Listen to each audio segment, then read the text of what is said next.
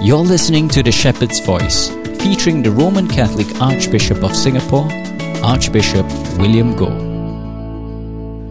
My dear brothers and sisters, leadership in the world is very different from Christian leadership.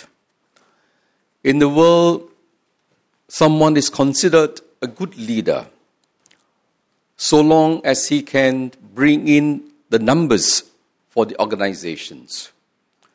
So long he, he can de- answer the needs of the people to give them wealth, prosperity, peace, and happiness.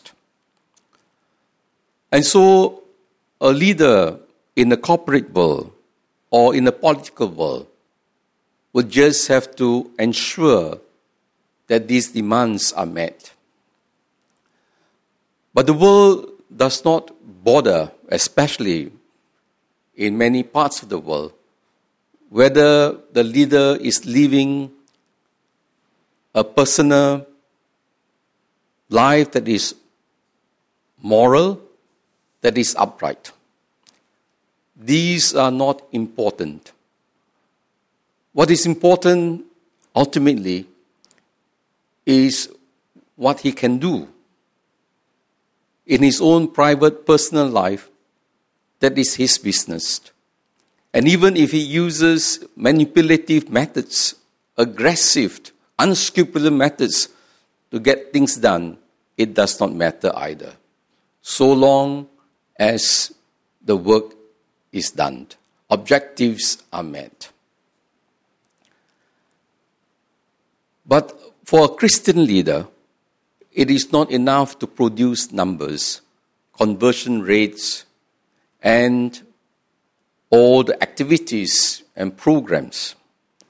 A Christian leader is judged also by his moral life, by his personal life, the way he relates with people, the way he deals with people, whether he is compassionate, whether he is kind, whether he is forgiving, whether he is inclusive, whether he is a person who is patient, and yet at the same time, he is expected to do well and produce results as well. And this is where a Christian leader requires tremendous graces from God to be the exemplary person that people would require him to be. And precisely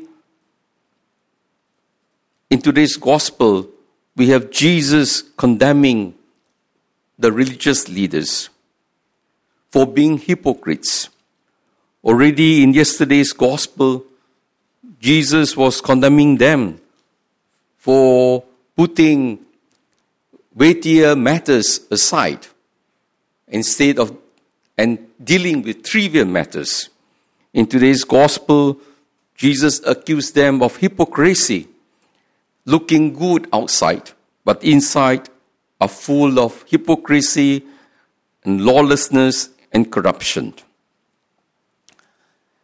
My dear brothers and sisters, this was the same accusation that St. Paul experienced in his ministry to the Thessalonians.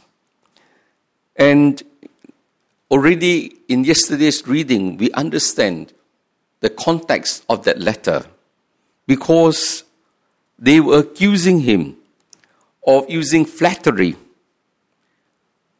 as a cover up to get money or to get special honor from the people of God.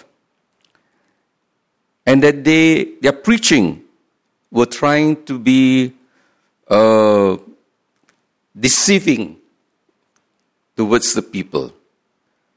And that was what St. Paul was fighting against and defending himself. Today, in the first reading, we have St. Paul who tried to show himself to be a true leader.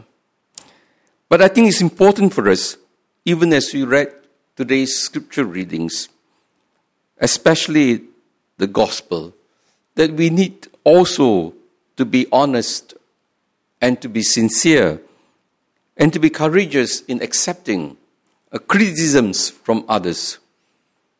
Because very often, leaders are not perfect. And like in today's gospel, Jesus is confronting particularly Christian leaders to examine their own kind of life in how we lead the people of God. Otherwise, we will lose credibility and we will lose our integrity in leading the people of God.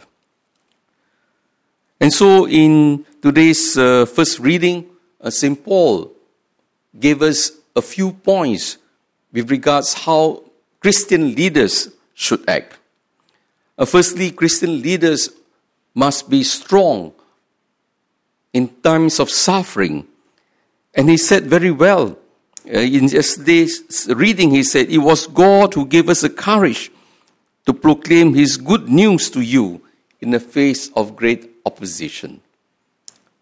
A true leader will not succumb to sufferings, to persecutions, but always ever ready to do what is right, to proclaim the truth, even if that makes him unpopular, because he is not seeking, as St. Paul said, for honor, for acceptance, but simply to proclaim the gospel.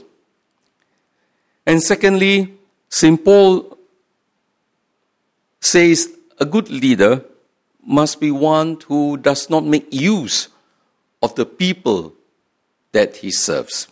And that is why, to defend himself, that he was not after money, he said, Let me remind you, brothers, how hard we used to work, slaving day and night, so as not be a burden on any one of you while we proclaimed God's news to you. We know very well that St. Paul, he was a tent maker. Instead of relying on the people for financial support, he worked to support himself at the same time to proclaim the gospel. He did not make use of the gospel to enrich himself, to get money from others. And this is very important because, again, at the back of St. Paul's mind was that he should not be obligated to the people. Even today, there are many cases where even where Catholics, when they give money to the church, there is always a catch. They want to control the church, they want to control the leaders, so that the leaders will be obligated to them. They treat the church as if the church is also a client of the organization. That's why leaders who are interested in money will never be able to exercise their service freely and unconditionally. St. Paul also reminds us that if, as leaders, what we need to do is also to show our real, sincere love for the people that we served. St. Paul told the people, Remember how we treated every one of you as a father treats his children, teaching you what was right, encouraging you, and appealing to you to live life worthy of God. A leader treats those people under his care as if they were his own children. And that is how St. Paul uh, described yesterday in the first reading. He says, We were unassuming like a mother feeding and looking after her own children. We felt so devoted and protective towards you. And they come to love you so much that we were eager to hand you over to you not only the good news, but our whole lives as well. this is a true leader. That is why in the Catholic Church, we call our priest father for the simple reason, priests particularly, they must remember that the people, they are not just digits, they are not just workers or collaborators. They are not to be made use of, but they are to be loved. And everyone in the church has a place, rich or poor, regardless of who they are, because they are all the children of God, and therefore, the priest who is a spiritual father is called to extend that love for all, a love that is inclusive. And that is why this kind of love is always impartiality a leader is called to exercise impartiality. And again, that is what St. Paul tells us you are witnesses, and so is God, that our treatment of you, since you became believers, has been impeccably right and fair. Again, you must understand the background of this letter because the Thessalonians were saying that St. Paul had favorites and he was treating different groups of people differently. And this is very true. The moment when the leader exercises um, impartiality or partiality, favoritism, then of course we will divide the community. And it's very important for leaders that everyone is treated fairly and impartially.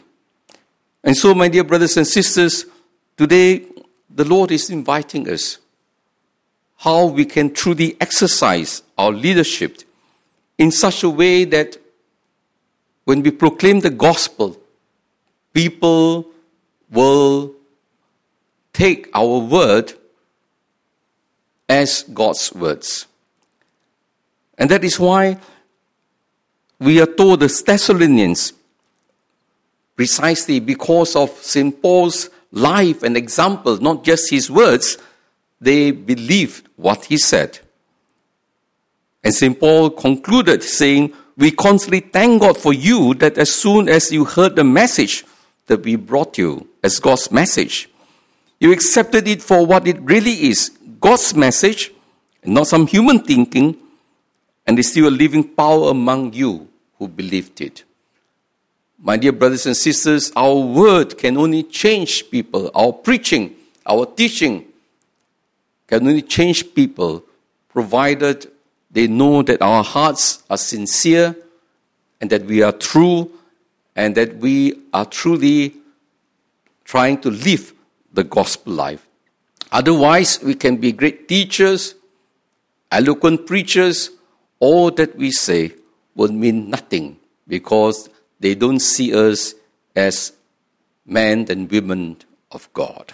Thanks for listening to The Shepherd's Voice, featuring His Grace, Archbishop William Goh. This podcast is brought to you by Catholic SG Radio.